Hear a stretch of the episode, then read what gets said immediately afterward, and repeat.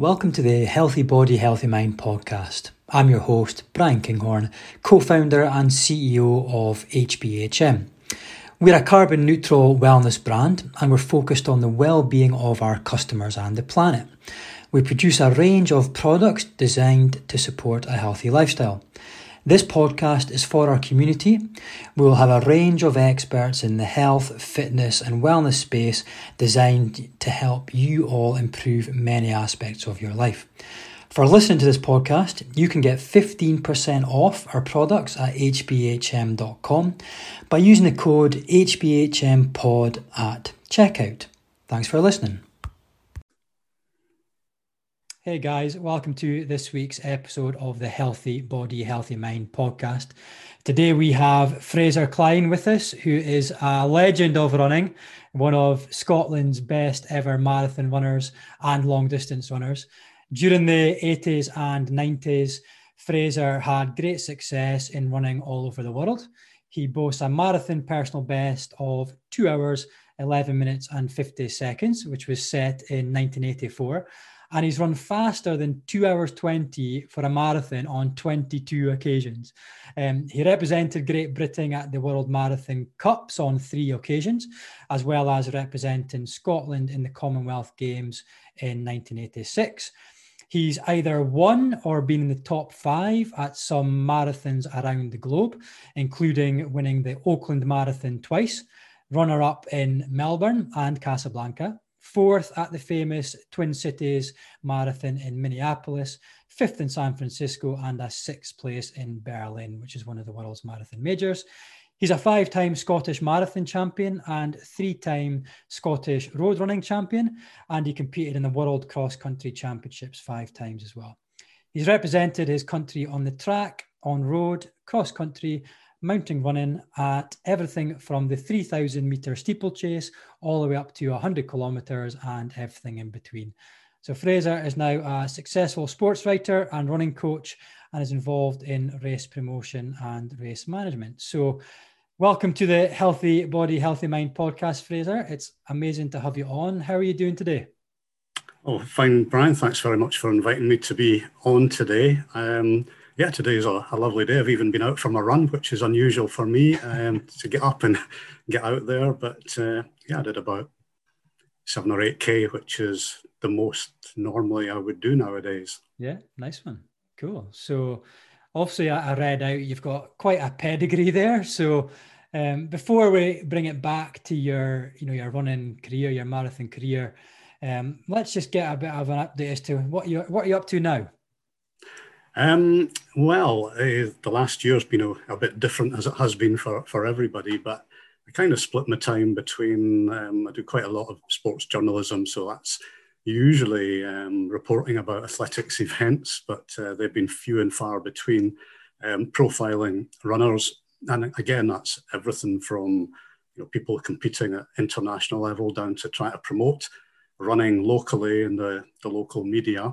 Um, a bit of coaching. I got about 10 people that uh, I coach on a one to one basis. And then I'm part of a group along with uh, Robbie Simpson called Hidden Peak Running, which shortly will be returning to organising twice weekly group training sessions. Um, so that's the kind of two main activities. The other thing that I have been involved in over the quite a number of years is um, Run Balmoral, which is uh, big event in the northeast of Scotland, about 5,000 runners every year. We haven't had it. Um, we didn't have it last year. We're not having it this year, but hopefully return in 2022. So I'm part of the management team for the Run Balmoral event, and we are now beginning to put things in place, hopefully for 2022. So that's the, the kind of three key things: bit of coaching, bit of sports journalism, the event uh, management and promotion, and when time allows, a little bit of running. and you've obviously the race organizer hat on. That can't have been an easy time over the last year, just negotiating all that different hurdles that COVID has prevented, uh, presented to us. Yeah, it's um, it's been a bit stop start all the way through, you know, and certainly in terms of group training sessions, you know, we just got started and had to stop again, got started and stopped again, and just having to go through all the procedures of having small groups taking part. in terms of race management, um, with Run Balmoral, we were, you know, basically about six weeks away from the event when lockdown happened. So had to be cancelled at the last minute, which was a real nightmare because obviously virtually everything was in place for it. Um, then you got to contact everybody, offer them the option of, you know, do you want your money back? Do you want to defer for for next year? Um, not my job, but some of the other guys having to deal with the contractors that we hired to provide all the services that you need for a big event. So, you know, there's quite a lot of work in dismantling something that doesn't even happen. Yeah. Um, so, you know, I think just as it has been for everybody this past year has been difficult. Yeah. And you mentioned Robbie Simpson there as well, who's uh, a previous guest on the podcast. So if you haven't yet listened to that one, uh, go back and, and, listen to Robbie as well for his story. So, okay, well, let's uh, bring it back a bit then. So get let's start chatting about your history in running. So, how did it all begin for you? How did you get involved in running? Um, well, I never ran as a youngster, really. Um, I played football up until I was about 18, 19. Um, but I wasn't very good at it, although I enjoyed it. And the thing I found about football was if you weren't very good, people weren't slow in telling you you weren't very good. So it wasn't a, it wasn't a very positive uh, environment to be in. But it was one day, kind of my last year at school, when the football pitch was flooded. Um, the gym was being used for something else, and the PE teacher said, "Right, you guys, you're going for a run." And he sent us out for this cross country run, which must have been about a mile. You know, it seemed like a marathon, but it was about a mile and um, I finished ahead of all the, the good footballers. And I thought, oh, that's good. That was interesting. Um, but that was the one and only time we did it. And it was only a couple of years later when I went to, to university in Aberdeen. Again, I was playing football, but in the winter, the games kept getting cancelled. And because the pitches were unplayable, and I, I just got fed up with that. And I thought, what could I do? And I remembered enjoying that cross country run at school. So I decided, oh, I'll try some running. And I joined the university cross country club. And I was very fortunate that at that time there were a lot of really good people in it. Um, one guy, Steve Taylor, who was a mature student, I thought he was ancient, but he was about 33. um, he was a former Scotland international and Scottish track champion. He kind of took me under his wing. A couple of other guys as well, a guy called Tony Millard and Ron Maughan, who went on to become and still is one of the, the world's top exercise physiologists. He used to drag us into his lab in Marischal College to do some bizarre experiments from time to time.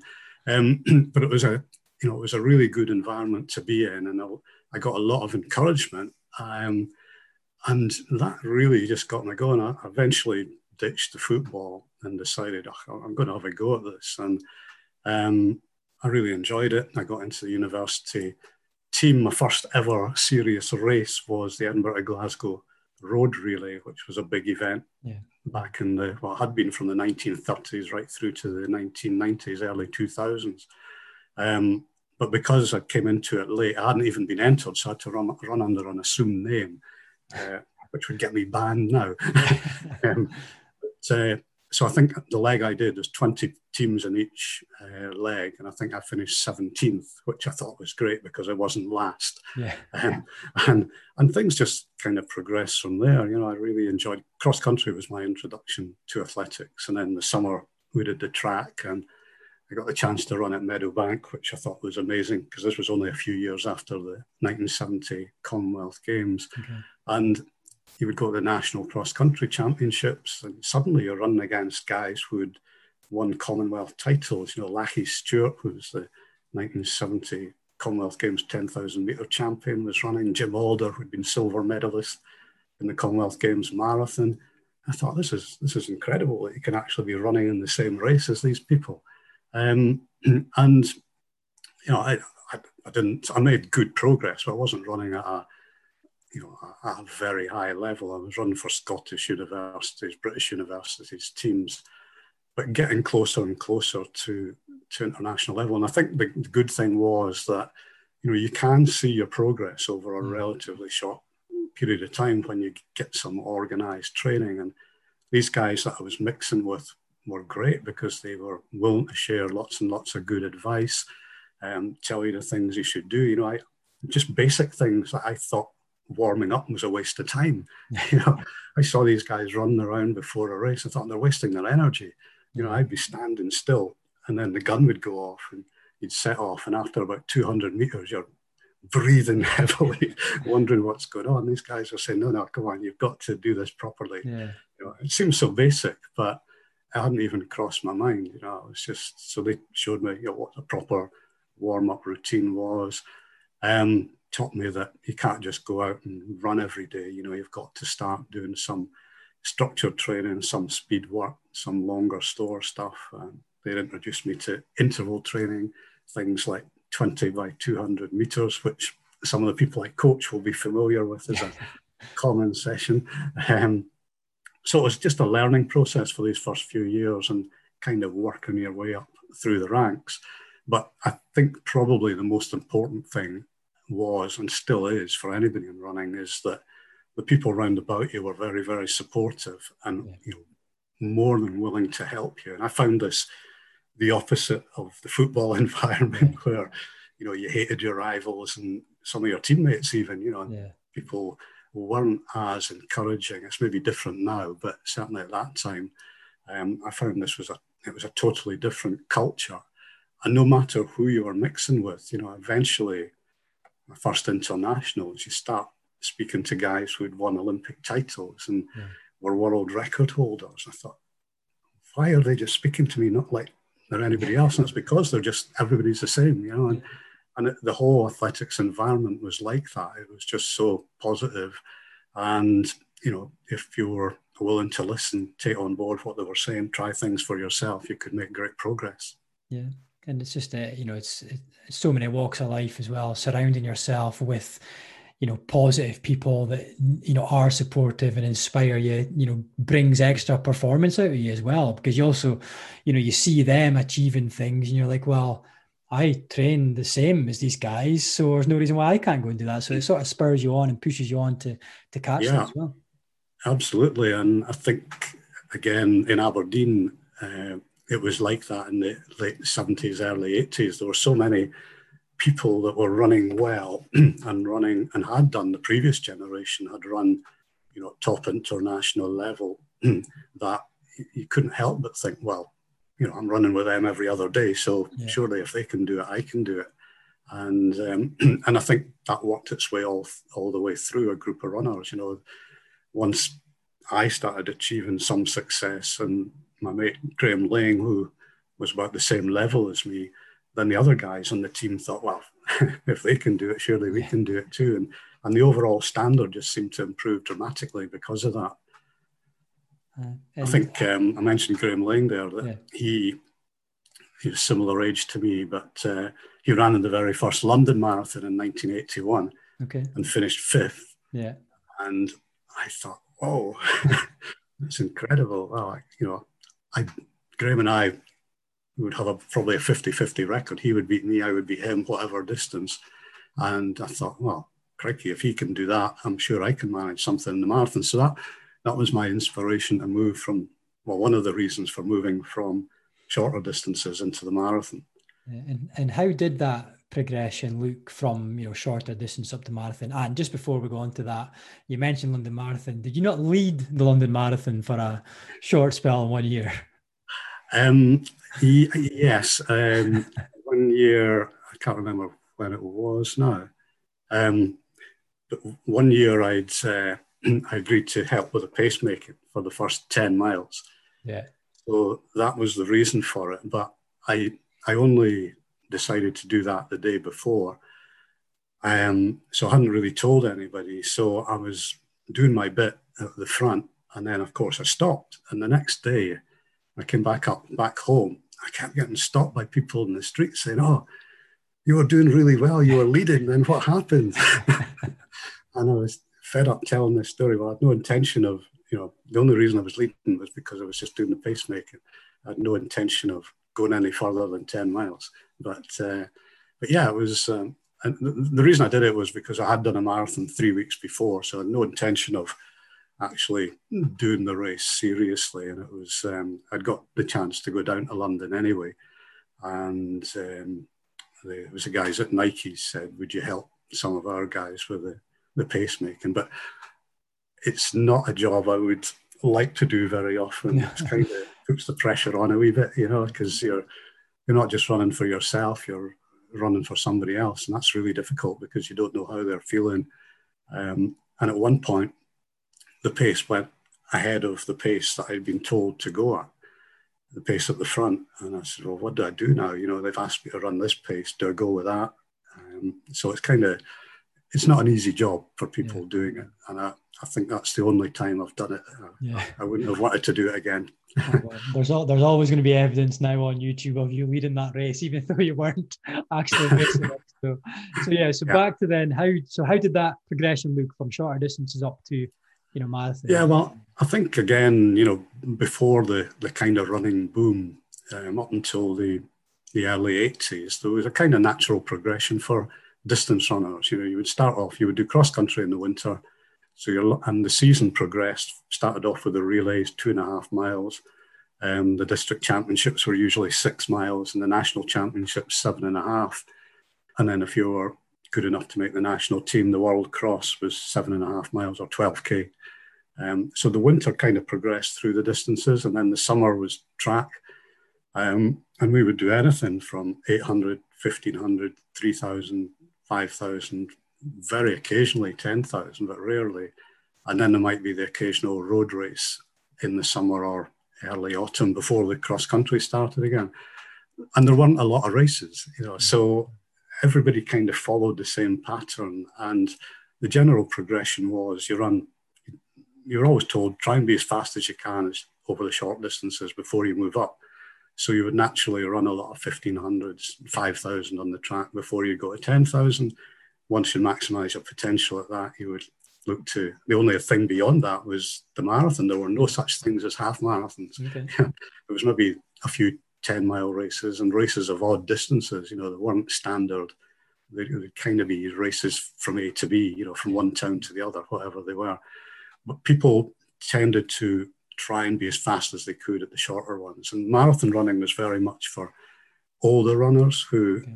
you know, were making that progression through their career. It was only when the boom happened that, you know, people came into running and started running marathons straight off.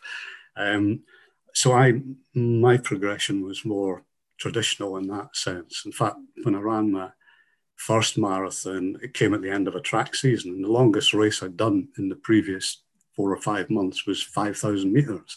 Okay. And, and uh, the, the, marathon I did, it was Aberdeen Marathon, local marathon, which had a home countries international included in it. So it was quite a reasonable standard. But I just remember thinking the pace seemed so easy because I come from running 1500 meters, 5,000 meters on the track to running marathons and thought, this is easy.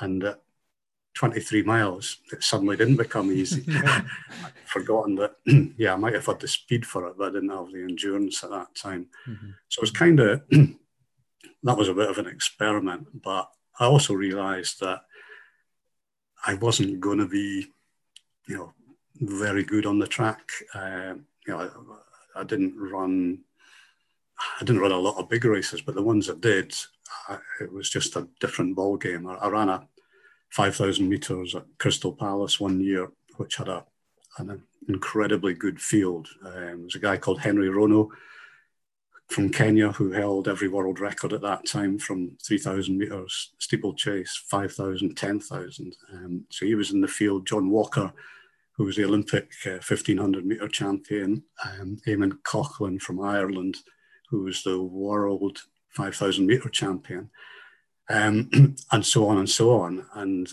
I just remember getting to 3,000 meters in this race, and I was, you know, in this big group, and I thought, oh, that's fine. I looked at the watch, and it was like 8.16 or 8.17, and my PB was only 8.14. and I thought, okay, okay, you're doing fine.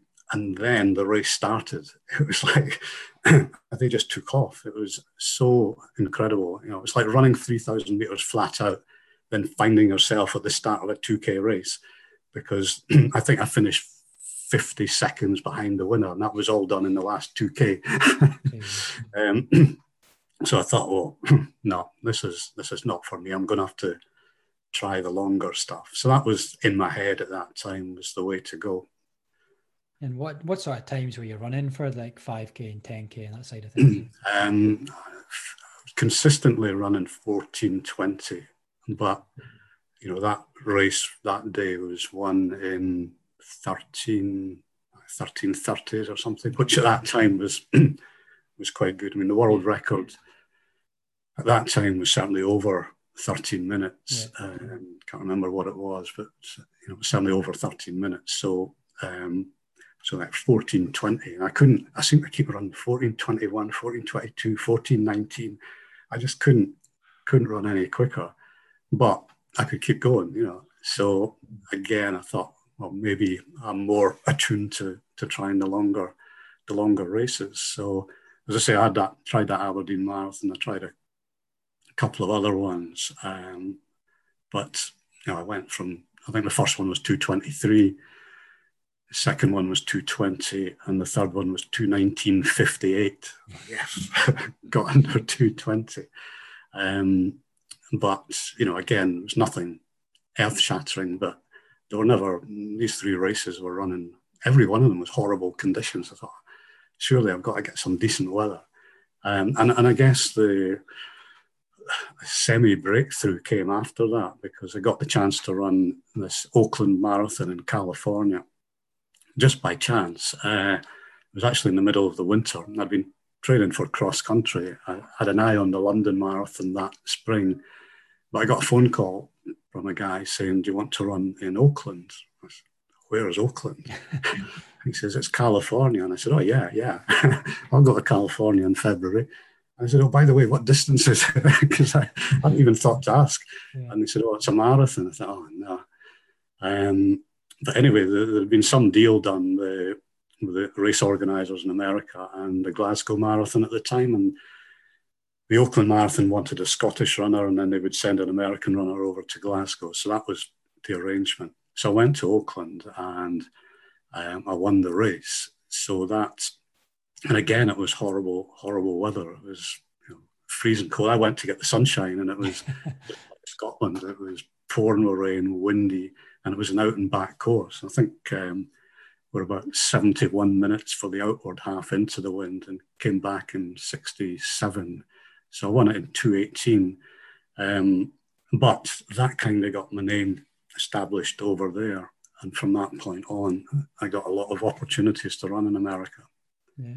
It was just kind of a, a, a chance that you know, yeah. I got the opportunity in the first place, and then winning the race, of course, helped tremendously. Yeah, well, you, you know, you've got to, when these opportunities arise, you've just got to take them, and then obviously it, it provided fruitful for your career. So, so, so rough. How many, how many marathons would you have done in total then over your career? Um, ooh, good question. I think it's about. I should know this because somebody just recently sent me a list of them all. Okay. Some guys who research all these things, and yeah. they, I think it's 30, 30 odd. Okay. I did. Um, yeah, as you mentioned at the start, I did 22 sub 220. And then as I got older, I kind of decided I wanted to do a lot of races. I'd, I'd, never run the, the Scottish Marathon Championship when I was at my best. Yeah. And I thought, oh, before I finish, I've got to try and win a Scottish title.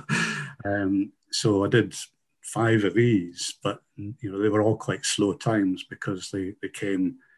I think the first one I did I was 37 at the time, and then the last one I was 42 or 43. So um, you know they came at the tail end of my career, and I did quite a lot of slow races at, at that time. Um, I think yeah, about 30, 35 maybe. Okay, cool. And you know, during that time, you know, when you were, you know, in your peak and you were clearly, you know, running all around the world, were you at, any point were you a full time athlete or were you working as well, or how did that look? No, no, I was working full time. I mean, that, that's the other thing. I think through my um, through my running career over the last nearly fifty years, the sport has changed quite dramatically in every sense. You know, when I started off in the second half of the 1970s, it was very much a minority sport. I mean, if you went out running, you were odd. You know, people would shout at you, and uh, you you knew every runner because there were only maybe 20 of them in a city. And, and you knew everybody in the country basically that ran because there weren't all that many that did distance running. And then all of a sudden it took off and suddenly thousands of people were doing it. And alongside that came everything else that comes with it. You know, it became a more commercial activity. Um, so the whole development of shoes and running kit, sports science, sports drinks, the opportunities for people to be full time professional. That all happened in the 1980s. So up until then, everybody, you know, there was no such thing as a professional yeah. full time athlete. And, and yet we had people at that time like Steve Jones running 2.8, you know, breaking the world record. So, you know, and in Scotland, Allister Hutton ran 2.9, John Graham ran 2.9. Um, all these guys we all had jobs and, and, you just fitted things around that. So, you know, I, I think that's definitely now there's more opportunities for people to go full time in the sport, make the most of it. Um, you know, and that's that's a big step forward. Yeah. There's, uh, you know, the opportunities are far far better now, but it doesn't mean for for everybody else that you can't do well if you're you're not. Yeah. You know, it's a case of how much you want it. Do you want to devote the time what time you have to trying to be as fit as you can be. Yeah, so you don't have to be a full time athlete. I, I, guess nowadays at the very very top level, it probably is you know more essential because the mm. standard now is so high.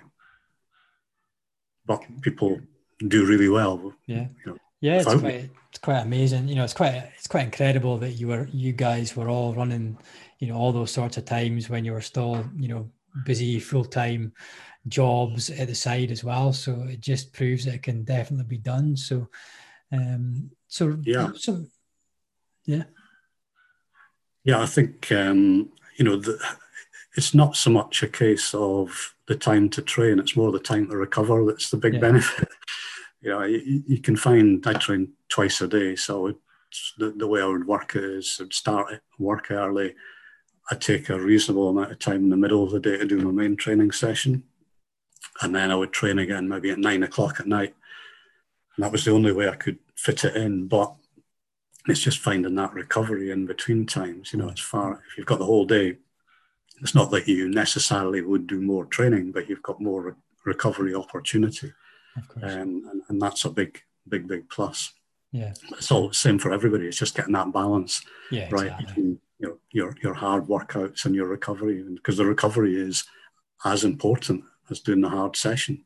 Yeah, yeah, definitely. So throughout the course of your career, then obviously, you, I know you raced abroad a lot. We've already touched on some of the different things, but you know, what are some of the highlights or some of your favourite races that you had over your your career? Um, it's always a difficult question. You know, you have um, you have good memories of things for different reasons and at different stages. You know, uh, obviously running my fastest time was a is a highlight because it was the US Championship race at the time, and I finished okay. second. So, and I think I was only ranked 15th in the field that day. So to to do that was, you know, in every respect, I was delighted with that performance. But um, equally, winning that Oakland Marathon for the first time was a highlight. So it was the first marathon I won. Um, there used to be a race in England called the Morpeth to Newcastle road race on New Year's Day.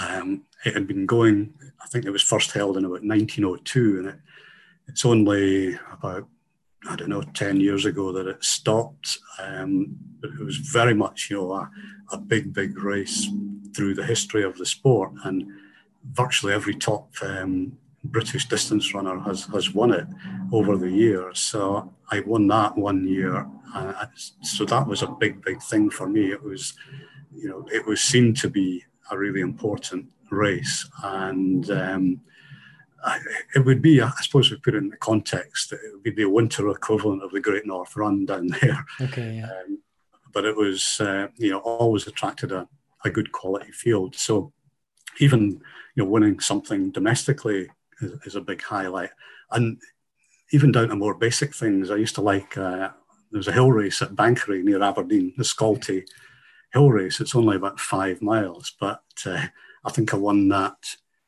16 times or 16 maybe times. more. I, don't, yeah. I can't remember now, but it's one of these ones, you know, that you really enjoy doing. So I try to do it every year if I could. So when you look back and think, oh, well, to win something 16 times over 20 years or whatever um, is, is, is quite good, you know. And I, I got my most satisfaction the last time I won it because I was getting on a wee bit. So when you can beat some of the younger guys, it's always uh, gives you a wee bit of a kick. So yeah, I mean, there's all sorts of different races that have good memories, um, and what, even ones where you don't doesn't have to be about winning. You know, like Berlin, I finished sixth at Berlin. Um, I really enjoyed that because it was a it was just a great race to be in. You know. Yeah the Berlin Marathon's always been a big event with a tremendous atmosphere. And that year, I've done it twice, but that first year I did it, it was just so competitive. There was very little between the top 10 or 12 finishers. And I remember the last two miles, it was like, it was like sprinting. It was like you were in a 5K. You know? and, and, and the crowds were amazing. It was just the whole, everything about it was great. It was just, you know, a good competitive race. And, yeah. um, I remember finishing that thinking, oh, you know, I've got an awful lot more. You know, I'd finished strongly. And um, it's just quite a good way to feel at the end of a marathon instead of the usual. yeah, you know you've got something left. Yeah, yeah. But I think that's the the great thing about running. You know, it doesn't matter what level you're at. There's so many ways in which you can get satisfaction out of what you've achieved. You know, planning to do something, putting in the hard work, and getting the result that you were looking for. You know, it doesn't matter if you're first, sixth, 20th, 200th. You know, yeah. if you've felt that you've done well and that the training's gone well, then you got a huge amount of satisfaction. You know, you're not dependent on, it doesn't matter what everybody else is doing. It's all about what you do. Yeah, I think that's that's one of the things I love about running is that you're you know you can see the progression so clearly as well and you know so you're just always sort of chasing after that next logical goal and you're just progressing all the time and you know when you're progressing all the time it keeps you motivated to keep putting the hard work in and then so it's just like a cycle from there you know you're you're setting goals yeah. you're achieving them then you're setting higher ones and then it just keeps rolling from there yeah and there's so much variation now in what you can go for you know you you want to stick with 5K, that's fine. There's 10K, half marathons, marathons. Ultra running now is big, trail running, uh, hill running. You know, the, the, there's so much variety. You can always be finding new targets for yourself. You don't have to. Yeah, it's great to see progression in a particular event, and yeah. that's a big motivation. But at the same time, you know, there comes a stage for all of us where, where that progression slows down or doesn't happen. But there's always something different to to aim at, and and I think it's good for people to try different things because you just don't know what until you've experienced something. You're not clear as to what you might really enjoy. You know, you shouldn't be put off trying anything. And it's sometimes it takes a while to find your niche as well. You know, some people who, you know, don't like the road, don't like running on road, for example, can end up being really successful in hill running or cross country or whatever. And it's just you've got to find, yeah. you know, your niche and what you enjoy and what you're good at. So yeah, and there's so many great events now. You know, yeah. there's so much to choose from. At least, hopefully, there will be. Well, hopefully, there will be. Yeah. yeah. And and how you know you've clearly you know, I read out at the start you know some of the different events you know you've you've raced at and been successful at so you you're pretty much running all over the world at that point in time. Yeah, um, I think. I'm trying to remember now. I think uh, obviously quite a few places in Europe, but um, United States, Africa, Asia a few times, Australia. Um, Pretty much hit all the continents. just about. I never made South America. Yeah. uh, but yeah, I mean, the, problem of being a marathon runner is though that there's only so many you can do in a year. um, one of my mates was a 1500 meter runner and he used to say, ah, yeah, he says, I can do 30 races in the summer. and, uh, great. I can do two in a year. Yeah. but yeah. I kind of probably stretched it. I probably did too many marathons, to be honest. Um, I used to look on maybe doing two serious ones and then two other ones if I could get away with it. But yeah. uh, again, so many, there were so many opportunities. It's difficult to control which ones you do. There's so many things that you would like to do, but you just couldn't do because it wasn't physically yeah. possible. Yeah, to... you want you want to do them all, but you know, uh, logistically, yeah. logistically, it's not really the easiest to do them all. Yeah, I mean, I, I I did. There was once I was far too ambitious. I ran a marathon in Japan one April, and then I ran Pittsburgh Marathon in America three weeks later, and it was.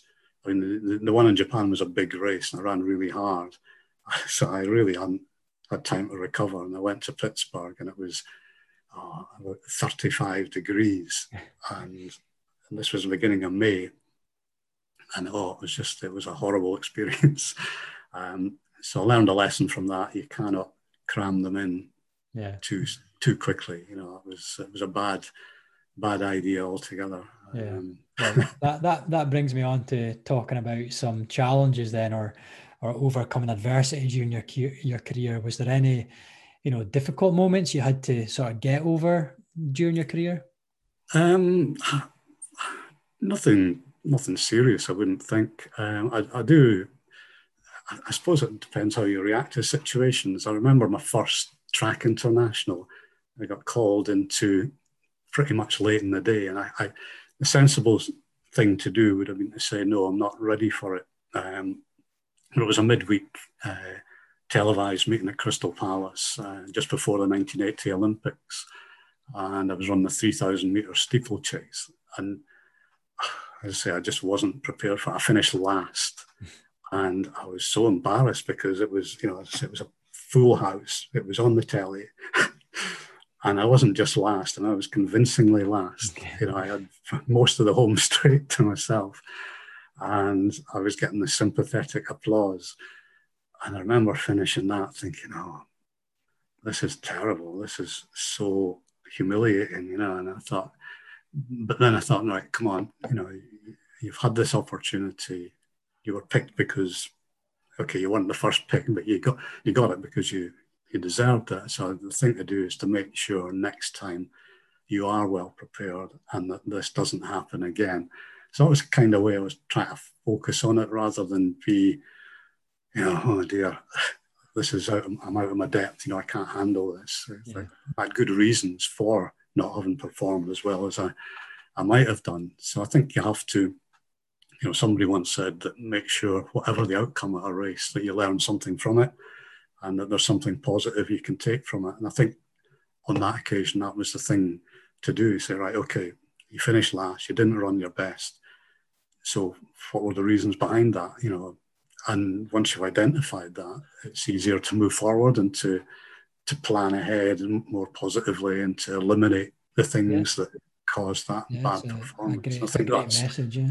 always the case. You know, you've you've always got to be monitoring, assessing how things are going, and that's part of the the whole challenge of, of running. You know, you're you're challenging yourself all the time. You're trying things out, seeing how well it works, trying to get your good performance. And if you do great, you move on from that. If it doesn't work out, you think, okay, maybe I need to go in a slightly different direction. You know, but it's it's all part of it. You know, having a bad day isn't you know, shouldn't be a, a, negative at all. It's just, you know, everybody, no matter what walk of life you're in, it's not plain sailing all the time. You know, you just got to to assess the reasons behind it and and make the adjustments and try the next time. Yeah, exactly. Yeah, I think it's a it's a great message, you know, off the off the back of any any race, you know, whether you perform really well or perform, you know, not what you expected. I think if you can make some learnings from it and know where you can improve next time, then you know you've still won at the end of the day because you know where you've gone wrong and you know how you can change things going forward. Yeah, absolutely. And, and again, the great thing about running is there's always another opportunity around the corner. Yeah. know, there's always another race. exactly. Exactly. So, okay. So, how, you know, when you were, again, you know, training for these marathons, how would, how did your training look back then? What was your, what sort of weekly mileage were you doing? What sessions were you doing? That type of thing?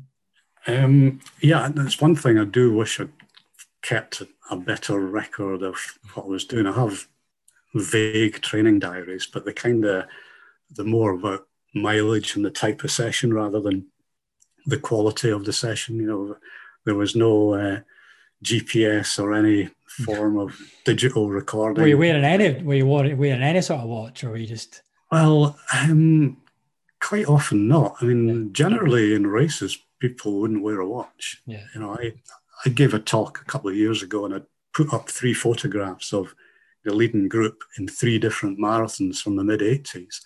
And I hadn't put the photo up for this reason, but it was only when I looked at it, I realized there was maybe 10 runners in each photo. And of the 30 runners, there were only two watches. Okay.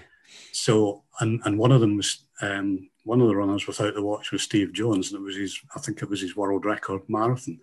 So, you know, people went very much by how they felt. Yeah. And um, in terms of racing strategy, it kind of was, if it feels okay, I'll just keep working away. Yeah. And and Jones is a Steve Jones is a good example of that. When he broke the world record, he's his first half was like 61 minutes something, and his second half was 66, 67. So you know, it's not the way we would tell you to run a marathon, but he broke the world record doing it that way. And yeah. and a lot of races were like that. It was like everybody just went eyeballs out for as long as they could, hung on and hung on, and um, you know, sometimes it worked, sometimes it, it didn't.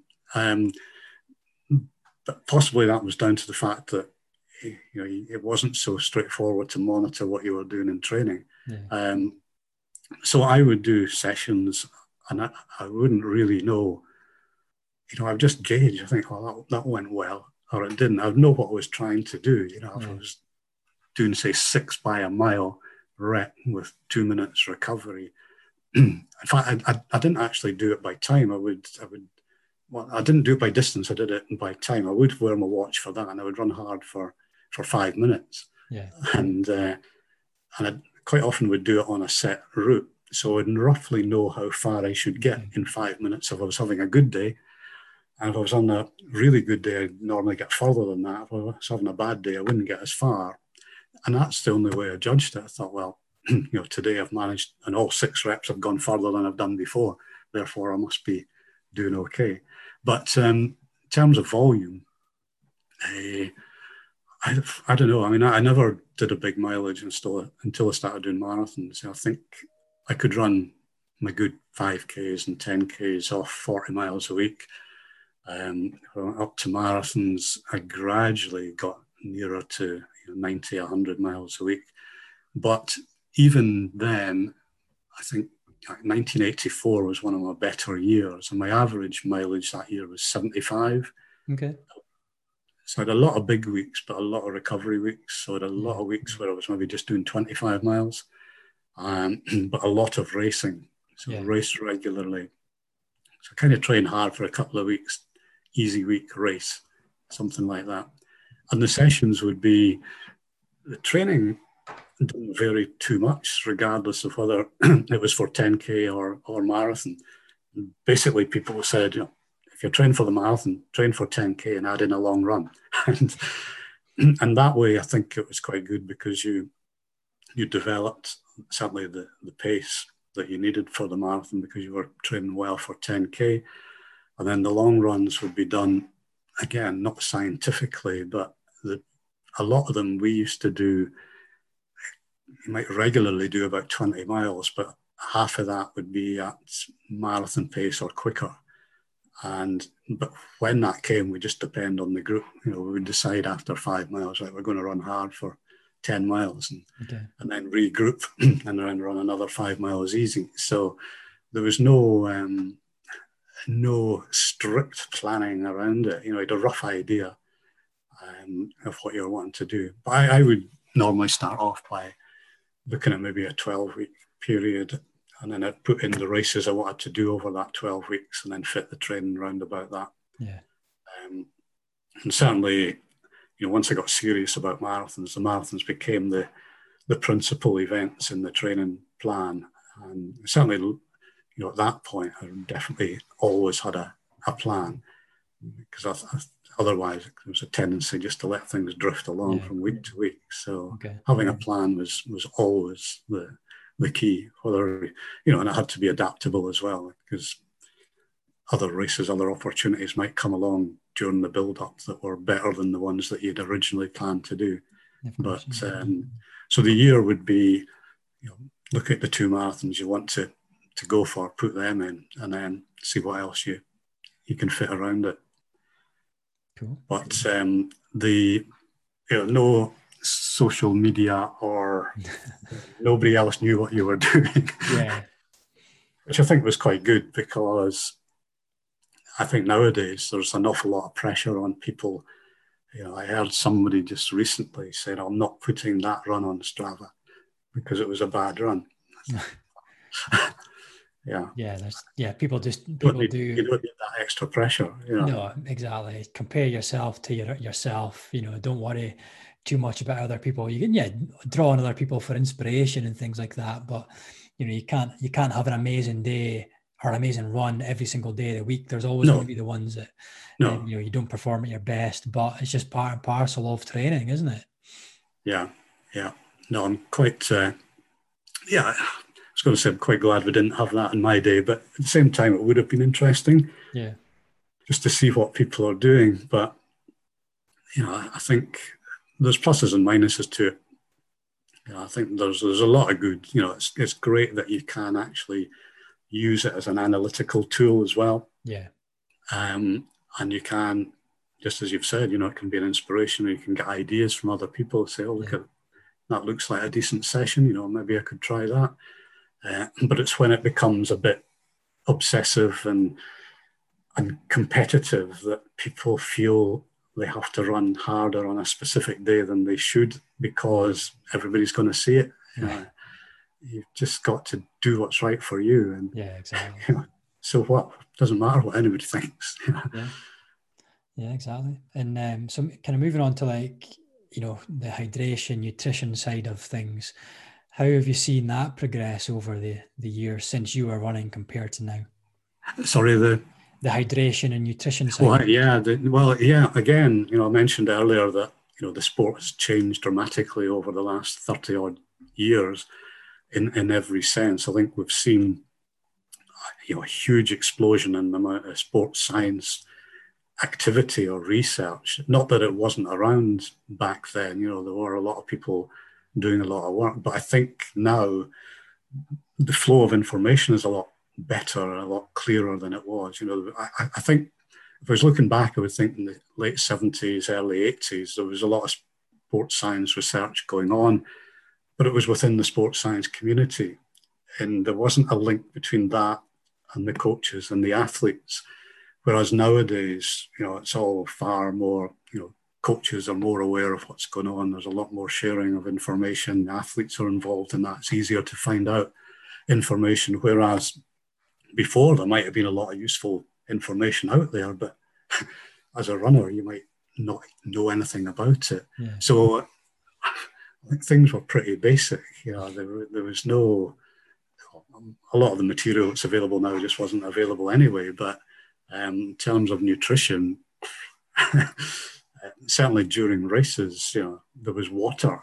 Yeah, that, that was that was basically it. Uh, you know, that changed, as I say, within a fairly short period of time as the sport developed and that whole industry developed round about it. But uh, you know, certainly to begin with, when I was running, um, I mean, I, I never in my marathons took took on board anything. I might have a sip of water, and I guess that was probably detrimental to performance when I look back because there were a lot of races where, for me, the last five or six miles were a real struggle. You know, I had Okay. to dig very deep to keep things going, and whether that was a nutritional thing, getting the pace wrong, or the training wasn't right, and I'm not sure. Probably a combination of all three, but certainly that nutrition gap couldn't have helped.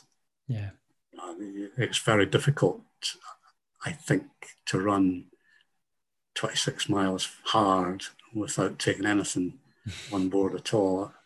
And yet there were times when I, I did it, you know, I felt absolutely fine. That Berlin Marathon I mentioned, I had nothing in that race at all, and yet finished really, really strongly. yeah, So you just don't know. It's it's very difficult. I think, you know, in my head, there's no doubt that topping up the energy levels is you know you can't really go wrong with that. you know, surely it must. Well, I mean now now I think you know if I'm running a marathon, I'm having like four or five gels. I'm getting water or electrolyte drink every you know what three or four miles. So there's there's plentiful yeah. stuff out there. Yeah, but I I think you know, and I'm not knocking that at all. But I think probably you know the human body is very adaptable, and I think because we train like that, you know, I would train. I would do regular 20 mile runs or two hour, you know, a Sunday run was regularly maybe two hours 10 to two hours 25 minutes. So, you know, that's my racing time um, and never took anything for these. And I think you maybe train yourself to get by. Um, you know, if you're doing that on a regular basis, your, your whole metabolism adjusts to be able to make best use of what it's got. And therefore, maybe when it came to the races, you could cope with it. Whereas if you were going out all the time, you know, I see people running 5Ks and they're backing stuff down. Yeah. I think you then create a dependency on that. Yeah. So instead of it being a boost, it's, it's just what you expect, you, your body's expecting anyway. So I think there's a balance in just getting the, the right level, you know, that you you really do need. Yeah. And and again, you know, some of the gels, your people have problems with stomach problems and things go wrong because of it. Um, so it's very, very difficult. Yeah, I, whatever. I think folk do have to yeah. make sure they're comfortable with what they're doing before they go to their race yeah. and don't exactly. do things differently on race day. Yeah, definitely. Um, and uh, yeah, this, this, yeah, I was going to go into te- technology wise, and I, you know, I won't won't go too much into detail on shoes because um, we could probably have a, like a three-hour podcast on shoes.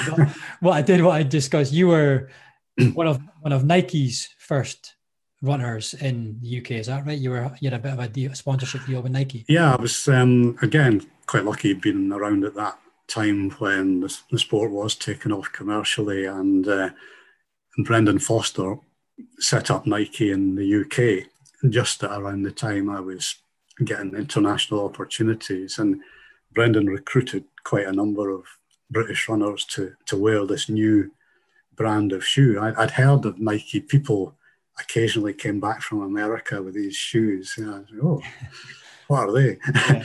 um, but this would be what early 80s, 82, 83 maybe.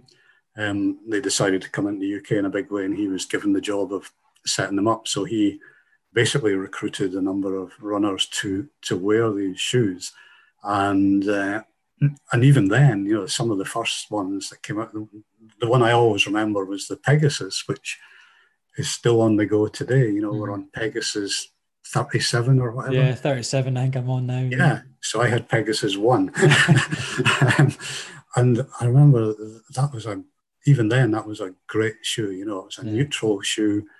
I kind of lightweight trainer, but you could wear anywhere for everything. And I distinctly remember running through Seaton Park in Aberdeen one day and a guy stopping me saying, What are these shoes you've got? said, oh, it's Nike Pegasus. He says, Oh, right, I must get a pair. Yeah. I thought, There you go. The, the marketing works.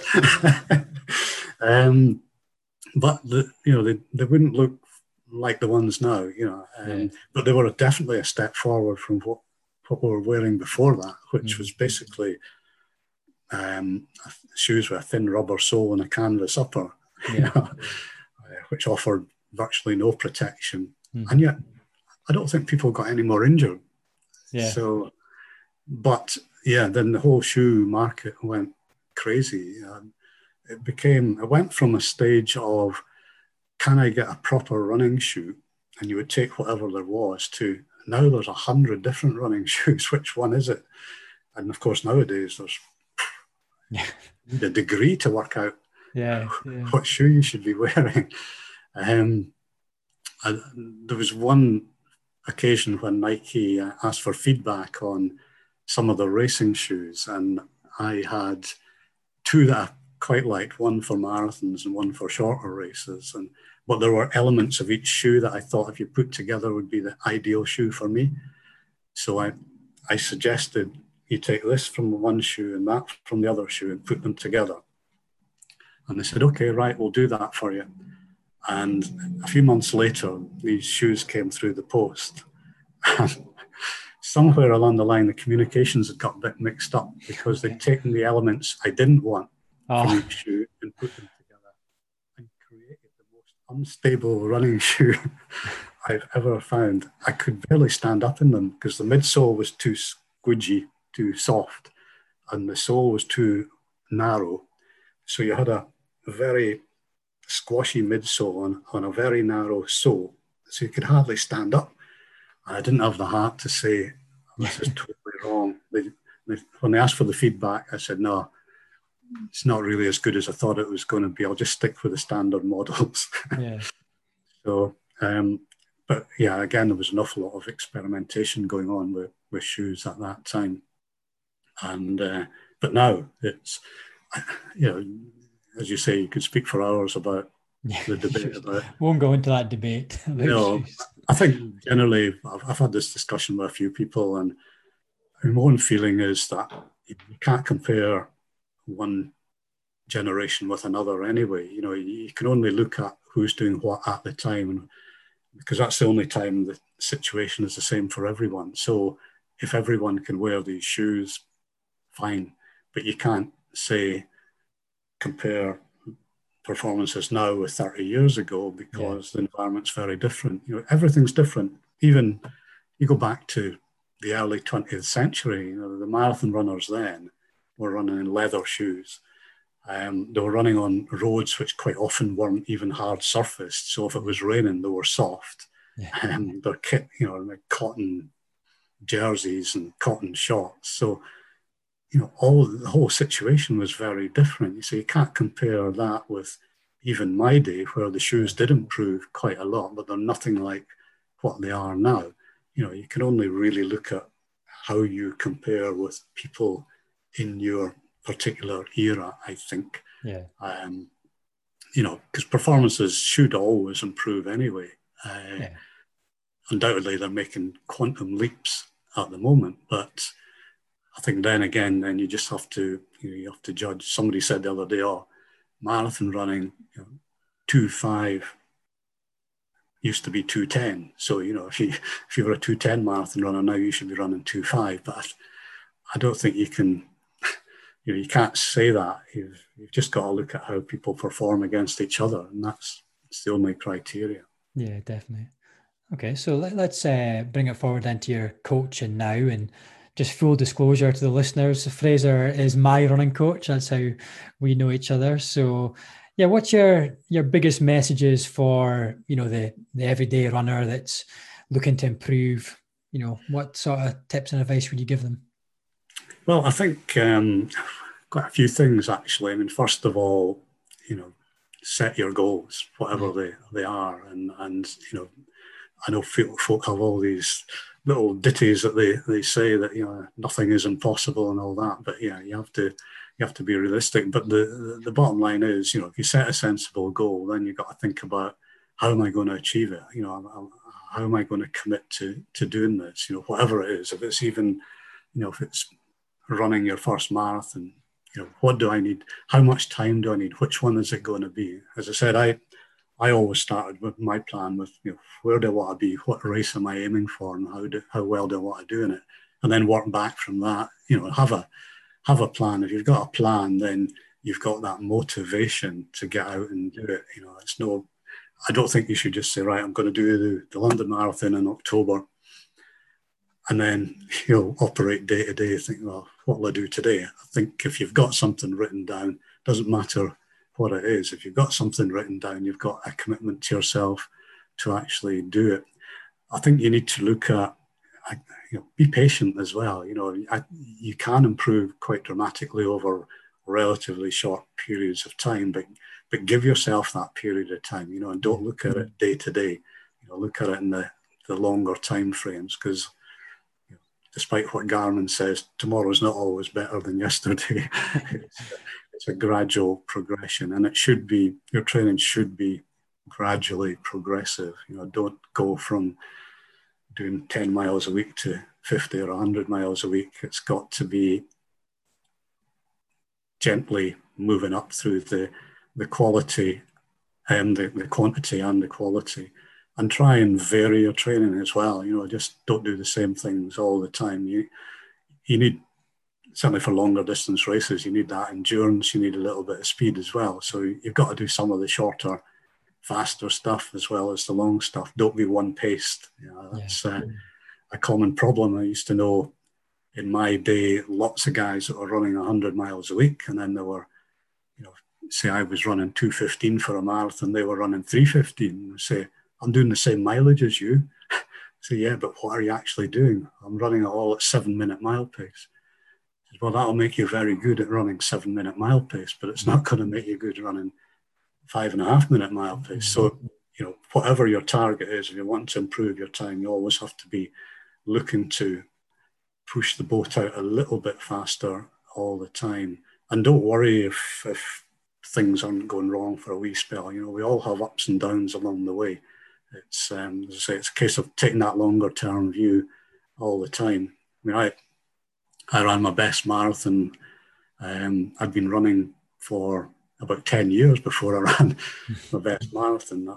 My PBs at shorter distances came after I'd been running for probably five or six years. So, you know, it doesn't happen overnight, but along the way, you're if you're seeing progress, if you're seeing gradual improvements, that should give you that little bit of motivation to know that you're heading the right way. And there's no limit to it. You know, ultimately there is, but you know, when you're starting off, you can make great strides forward yeah. quickly. Yeah, I remember when I first started working with you and asked you, I asked you how I could get faster and you put it very simply. You said, "Well, run faster." so, you know, in a nutshell, well, there you go.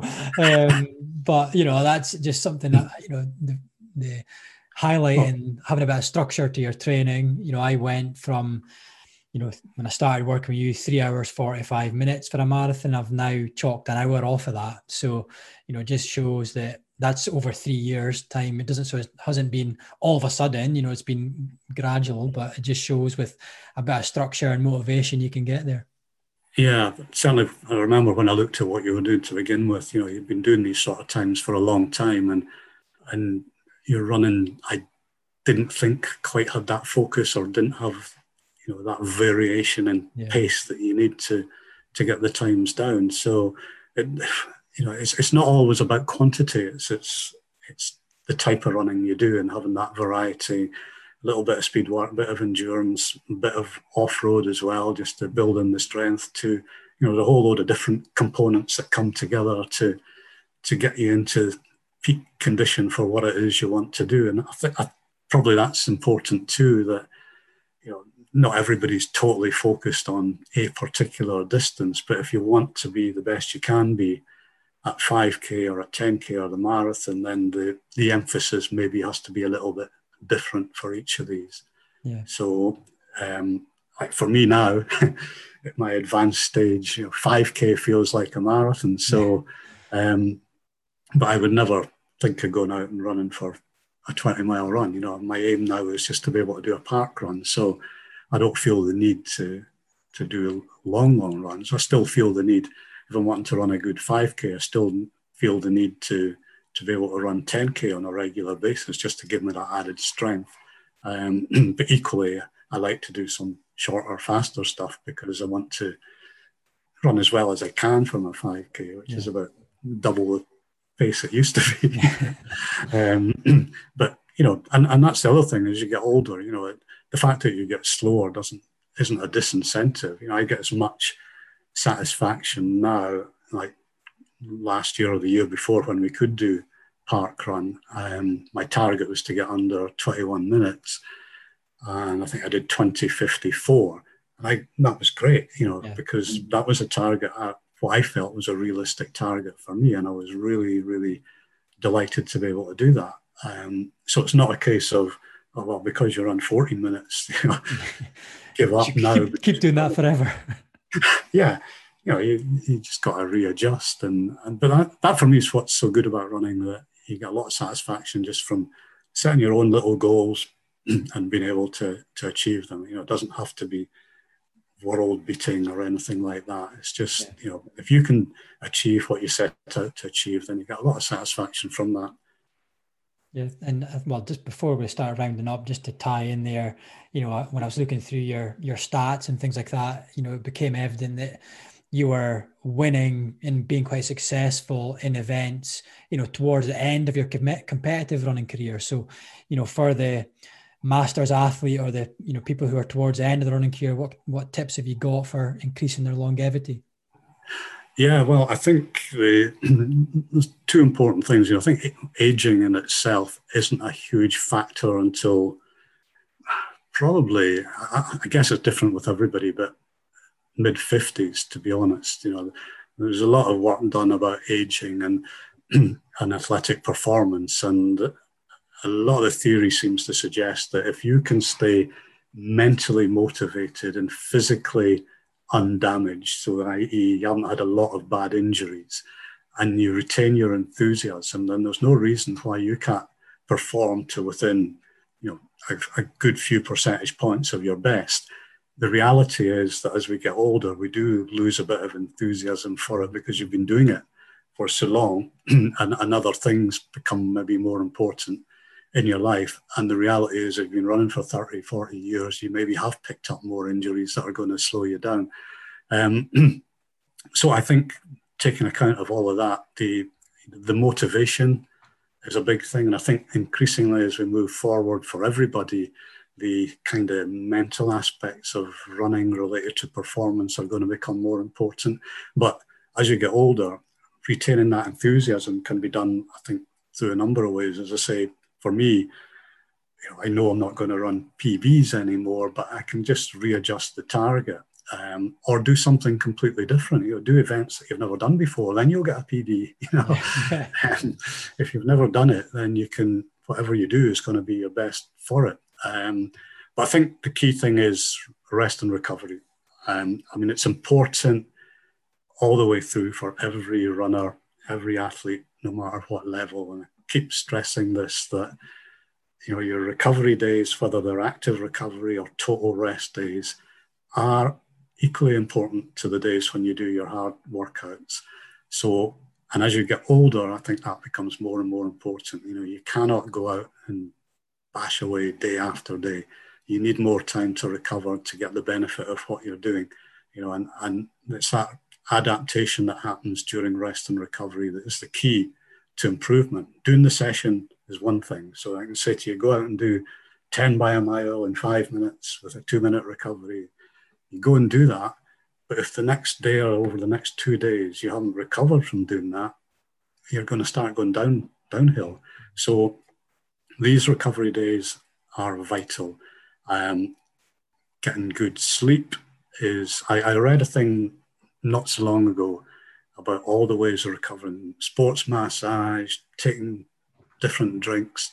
Obviously, replenishing your glycogen stores and everything else is, is important. But this guy said, you know, the key thing, the one thing that makes the biggest difference is a good night's sleep.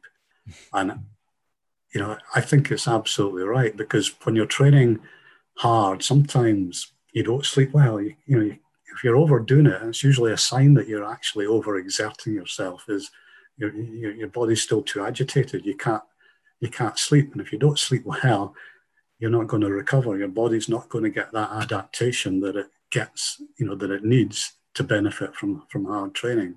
So yeah, that's I, I, think that would be the single biggest yeah. message. That. Okay, well, it applies across the board, but I think as you get older, it's even more important. Yeah. Well, that that, that uh, brings us on nicely to our uh, final question, which I, I like to ask every guest their top tip for improving performance, for recovery, and then for sleep. So we'll just bat into it with you. So, what's your top tip for improving performance?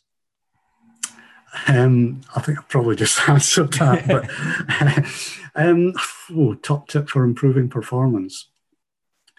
I think, to be honest, it's it's not so much a, a physical thing. I think it's a mental thing. I think it's about going into if you're speaking about performance and if we're speaking about runners going into a race, it's about going in with a very positive mental attitude.